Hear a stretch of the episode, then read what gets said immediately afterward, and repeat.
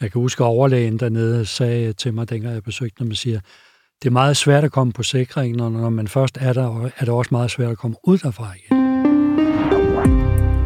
Vi får nogle tips på kriminalreaktionen. Fra forskellige kilder i miljøet. Det er jo faktisk Virkelig grove forbrydelser, også altså voldsforbrydelser. Hvad ser vidnerne i sagen? Hvem står bag? Hvad er motivet? Ja. Konflikt imellem Forskellige grupperinger. Drab. Vold. Hævn. Hver uge vender vi aktuelle kriminalsager på Ekstrabladet. De farligste sindssyge kriminelle i Danmark sidder i en bygning kaldet Sikringen i Slagelse. Udefra kunne bygningen lige så godt ligne et gymnasium eller en idrætshal. Men vinduerne er lavet af panserglas. De indsatte drikker vand fra kopper, der ikke kan smadres. Og enkelte af dem har armene spændt fast i bælter, når de er ude af værelset, for at undgå, at de overfalder de andre fanger eller personalet. Fangerne er sindssyge og så farlige, at de ikke kan sidde i en almindelig lukket psykiatrisk afdeling. En af de få journalister i Danmark, der har været på sikringen, er Ekstrabladets journalist Jan Søgaard. Og i det her lidt særlige afsnit af Afhørt, skal vi høre om den topsikrede sikringsafdeling. Det gør vi gennem sagen om Abdullah Ahmed, der har siddet på sikringen i 22 år. Sagen er lidt speciel, fordi Abdullah Ahmed han aldrig er dømt for noget uden for det psykiatriske system. Han er kun dømt for nogle knytnæveslag, der vi give et par måneders fængsel i det normale straffesystem. Alligevel så bliver hans ophold på sikringen forlænget igen og igen, senest i november i år. Mit navn er Linette Krøyer Jespersen, min medvært er Christian Kornø, og så har vi en af de få journalister i Danmark, der har været på sikringen med i studiet, og det er Ekstrabladets journalist øh, Jan Søgaard, som har mere end 46 års erfaring som kriminalreporter. Men Jan Søgaard, først og fremmest, du er som sagt en af de få journalister, der har været på sikringen. Hvad er det for et sted? Det er et hospital for psykisk syge, for særligt farlige psykisk syge. Men uh, sikringen er bygget som et uh, topsikret fængsel. Den går for at være flugtsikker, og det tror jeg også, at man kan sige, at den er. Fordi sikkerheden er så enorm, at uh, det burde ikke være muligt at kunne flygte fra den. Er der nogen, der er flygtet nogensinde? Den eneste flugt, der har været fra sikringen, der skal vi helt tilbage til midten af 60'erne, 65 tror jeg det var. Og det var den helt gamle sikring. Den her sikring, der nu er bygget Slagelse, det er den tredje sikring. Den første blev bygget i 1918 i Nykøbing Sjælland. Der var tre farlige patienter, som flygtede i midten af 60'erne, fordi de fik, så vidt jeg husker, brækket ovenlysvinduer op, trammerne væk, klatrede ud gennem ovenlysvinduer og gik i omgang i en tagrende hen til ringmuren og sprang over, men de blev hurtigt indfanget igen. Siden har der ikke været nogen flugter. Men tag os lige med bag murene i uh, Slagelse. Altså, hvordan ser det ud derinde? Bor de på værelser? Uh, har de uh, bordtennis uh, bord? Hvad? Ja, altså alle, alle patienter har hver deres øh, værelse eller stue, som de kalder det dernede. Og det er, der, der er lyst og venligt, også på gangene og så videre. Men der er jo en betydelig sikkerhed, fordi at for eksempel alt glas og så videre er jo af ballistisk glas eller panserglas, så det ikke kan slås i stykker. Og dørene til de her enkelte, til, til hver patientstue, det er nogle tunge ståldøre, øh, som simpelthen ikke kan sparkes op lige meget, hvor meget du prøver. Men ellers er der faktisk øh, meget imødekommende og lyst og venligt. Og så er mantraet der jo, at hverdagen skal være så kedelig som overhovedet muligt. Ja, fordi det er jo vigtigt, når de her patienter, som alle sammen stort set er paranoid skizofrene og i meget voldsom grad, at de har nogle meget faste strukturer på hverdagen. De ved, hvornår de skal stå op, og de ved, hvornår de skal gå i seng, og de ved, hvornår der er måltider og så videre. Alt er timet og tilrettelagt hver dag, faktisk. Fordi de har så meget kaos inde i hovedet? Ja, ja, præcis. Har du fysisk været inde på et af værelserne og se, hvordan det så ud? Nej, ikke på patienternes værelser, men de har et såkaldt øh, træningsværelse, som man bruger til, som er indrettet fuldstændig som en patientstue, og som de bruger til at uddanne personalet i, hvordan de skal håndtere patienterne på stuen, når de går ind. De går altid to og to ind. De må ikke gå en alene derind. De skal altid være to og to. Og var der patienter, da du var der, som du så? Øh, øh, nej, jeg så ikke nogen på det tidspunkt. Nej. Så kunne du sådan fornemme stemningen mm. på stedet? Nej, det er svært, fordi at øh, de sidder jo, der er jo 30 patienter alt i alt, og de sidder på tre afsnit med 10 på hver, og som er helt isoleret fra hinanden. Øh, så de kommer jo kun ud fra afsnittene, hvis de skal ind i en eller anden form for fællesskab, eller i sportshallen og den slags ting. Det er jo meget, meget svært at komme på sikringen. Der skal meget til, for at man kommer på sikringen. Jeg kan huske, at overlægen dernede sagde til mig, dengang jeg besøgte dem, og siger, det er meget svært at komme på sikringen, og når man først er der, er det også meget svært at komme ud derfra igen. Og det er nok en meget god beskrivelse af det. Men man ved jo, at der er en konstant venteliste, fordi der er flere, der skal på sikringen, end der er plads til. Og derfor er man i gang med at lave en tilbygning, så der kommer 10 pladser mere. Nu har jeg været kriminalreporter i mere end 10 år, Jan Søgaard. Jeg kan nærmest kun huske, at jeg har været til en retssag, og det var Fields-retssagen, hvor en øh, dømt blev dømt til anbringelse på sikringen. Ja. Det er vel ret sjældent, at, at man hører om nogen, der, der altså skal derned og sidde? Ja, det, det er jo en absolut undtagelse, fordi selvom du har begået meget alvorlig kriminalitet som drab og så videre, og har været sindssyg i gerningsøjeblikket, så vil du typisk blive dømt til anbringelse på en lukket retspsykiatrisk afdeling. Men, men det er jo ikke sikringen, det er en almindelig lukket afdeling. Det er jo langt de fleste. Det er nogle ganske få, der kommer på sikringen, fordi de altså har en, en farlighed, som er overstiger, hvad skal man sige, det, som man kan håndtere på en almindelig psykiatrisk afdeling.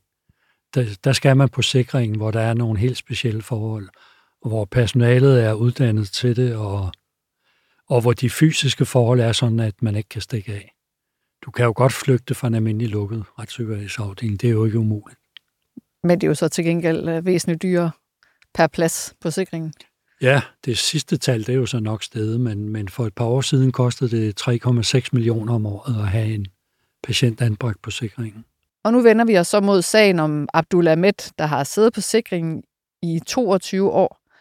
Hvor usædvanligt er det, at han har siddet derinde på den sikrede afdeling så længe? Jamen, det er lidt usædvanligt, fordi han ikke er dømt for noget alvorlig personfarlig kriminalitet. Han er faktisk kun dømt for, øh, et par gange for at have slået øh, ansatte i psykiatrien med knytnæveslag. Men han er der, fordi at hans øh, skizofreni bedømmes som så farlig, at der er en meget, meget stor risiko øh, for andre menneskers liv og førlighed, hvis han bliver lukket ud. Og derfor er han på sikring. Øh, men det er usædvanligt. Han er en af dem, der har været længst på sikring. 22 år er, er lang tid. De fleste sidder der trods alt kun i noget kortere tid. Og så er der nogle ganske få, som har været der over 30 år. Abdullah har siddet der siden han var 20 år. Øh, hvorfor er det, han har siddet der? Jamen, det er jo fordi, at øh, lægerne siger, at øh, der er en meget, meget høj risiko for, at han vil begå øh, personfarlig kriminalitet, hvis han kommer ud fra sikringen. Øh, men det, han er dømt for, det er jo nogle, øh, et par overfald, han har begået på, øh, på personale på sikringen, hvor han har tildelt dem øh, nogle knytnæveslag. Øh, så han hører ikke til, til den kategori, som der ellers er mange af på sikringen, som har begået uhyrlige forbrydelser i form af drab og så videre. Han har faktisk, han er kun dømt for det, vi kalder almindelig vold efter straffelovens paragraf 244, og hvis han ikke havde været psykisk syg, så havde han fået nogle få måneders fængsel for det, han har lavet. Og hvordan ender han der i, i altså oprindeligt? Er det fordi, han i det psykiatriske system bliver vurderet til at være så farlig, at de tænker, at du skal lige en, en tur omkring sikringen? Ja, det er simpelthen derfor, at der bliver afsagt et farlighedsdekret over ham. Og mens han sidder på sikringen, så begår han så øh, et øh, overfald, og hvor han så efterfølgende får en dom til anbringelse på sikringen. Øh, og den er så lige blevet fornyet her i november fordi han øh, øh, igen overfaldt en G4S-vagt med to knytnæveslag, da han kom med aftensmaden til ham. Ja, så blev dommen simpelthen det samme, som den var i forvejen, øh, dom til anbringelse på sikringen. Altså, hvad gør det ved udsigterne til, at han kommer ud?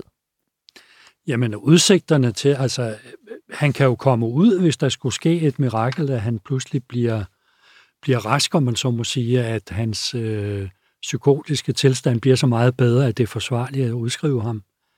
Men øh, det har jo øh, lange udsigter, fordi at øh, lægerne betegner ham jo som øh, behandlingsresistent. Det vil sige, at man har forsøgt alt muligt. Man har forsøgt alle former for psykofarmika, som, som normalt virker på skizofreni. Og det har ikke haft øh, den store effekt. Og så har han været udsat for øh, i hvert fald en snes øh, elektrochokbehandlinger, som heller ikke har haft nogen veje effekt. Så der skal ske en, en helt afgørende forbedring af hans, af hans sygdom, før at der er udsigt til, at han kan blive udskrevet. Og hvordan, han er jo somalisk statsborger, ikke? Øh, hvordan, ja. hvordan fremstår han ellers? Altså, har du nogensinde set ham? Ja, en enkelt gang. Jeg var til retsmøde på sikringen øh, for to år siden, hvor han øh, fik forlænget sin foranstaltning. Og det skal jo sige, at når patienter på sikringen skal for en dommer, så bliver der oprettet en retssal inde på sikringen. Ja, de har, de har faktisk en retssal. De har et lokal, der er beregnet til, til retssal. Så man slipper for det, det, den problemerne med at skulle transportere dem til retten i Næstved. Det er en forholdsvis lang køretur, og øh, det vil jo skulle ske under massiv bevogtning og politieskorter, og jeg ved ikke hvad. Og derfor så har man besluttet, at vi laver en retssal på sikringen, så dommer og forsvarer og øh, anklager kommer i stedet for ud til retslokalet på sikringen, og så holder man retsmøde der. Og der så du ham blot den ene gang. Altså, hvordan fremstår han? Altså, han må være i, 40'erne nu her, start 40'erne. Han er 42, så vidt jeg husker. Ja, 42. Øh, jamen, han øh, fremstod jo, øh, hvad skal man sige, som lidt af en sølle stakkel, kan man jo sige, fordi han er jo, når han er ude uden for sin stue, så er han som hovedregel iført det, der hedder op, oppegående fixering. Det vil sige, at han har læderbælter på, øh, på arme og, og ben, som så er fastgjort til et øh, bælte omkring maven, sådan så han ikke kan slå ud efter folk eller sparke efter folk. Og det betyder jo så også, at hans bevægelser er jo selvfølgelig begrænset. Og så har han øh, meget let sprog. Det er ligesom om, at hans sprogevner er gået helt tabt, mens han har siddet Det eneste, han, øh, hans forsvarer, Tobias Jensen, da, dengang jeg var der til retsmødet, der forsøgte Tobias Jensen at øh, afhøre ham og stille ham nogle spørgsmål. Men det måtte han opgive, fordi han var faktisk ikke rigtig i stand til at sige noget. Det eneste, jeg husker, han lige fik fremstammet, det var, at de spytter på mig. De spytter på mig. Det var det eneste. Altså, har han nogensinde lært dansk? Ved man, ved man det? Altså, er han født i Danmark, eller er han... Ja, men uh, hans... Uh, jeg, jeg skal ikke kunne sige, hvor meget dansk han har kunnet, men uh, det er i hvert fald gået tabt i den tid, han har siddet på sikringen, stort set. Hvor fixeret er han egentlig af det her bælte? Jo, men det er jo, øh, det er jo et voldsomt indgreb, kan man jo sige, i ens frihed, fordi at øh, ens bevægelser bliver jo sat ned. Altså man kan jo kun gå sådan med meget, meget små skridt, og øh, man kan kun lige, løf, øh, lige løfte hånden. For eksempel, da han sad i retten, øh, havde han en Coca-Cola med, som han skulle drikke af, og der kunne han sådan lige akkurat få hånden op og løfte flasken og føre den op til munden. Men, men sådan en bæltefixering gør jo, at han kan ikke slå ud efter nogen, og han kan ikke sparke ud efter nogen. Og det er jo det, der er hele formålet med det det er at skåne øh, personale og medpatienter for risikoen for at blive slået og sparket. Men det siger noget om, at de virkelig må se en stor risiko, fordi det er jo helt vildt indgribende i ens personlige frihed, ikke? Det er det jo i høj grad. Det er jo også derfor, det øh, kræver en helt særlig tilladelse for Styrelsen for Patientsikkerhed. Øh, det er ikke noget bare, øh, personalet på sikringen kan finde på selv og sige, at han skal i øh, bæltefixering eller oppegående fixering. Det kræver en særlig tilladelse. Og det eneste sted, det findes, det er på sikringen. Oppegående fixering findes ikke på andre psykiatriske afdelinger eller fængsler eller noget. Det er kun på sikringen, det kan lade sig gøre efter. det står simpelthen i psykiatriloven, at det kun er på sikringen, man må bruge det. Så det er jo kun over for de øh, helt øh, udfarende patienter, man bruger det. Og hvis alternativet er, at han skal sidde og kugle ind på sit øh, værelse, fordi det er for farligt ham i nærheden af andre mennesker, ja. det er jo endnu værre, ikke?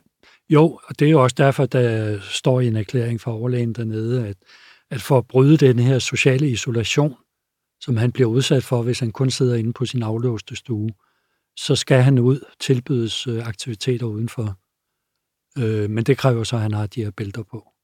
Men hans advokat, uh, Tobias Jensen, han har jo så argumenteret for i retten, at uh, han mente, at, uh, at det var på tide, at han kom ud. Altså det var ved den uh, tidligere retssag, der handlede omkring, uh, om det nu var tid til, at han skulle uh, udskrives.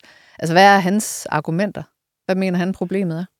Ja, men han mener jo først og fremmest, at der er tale om det, der hedder proportionalitet.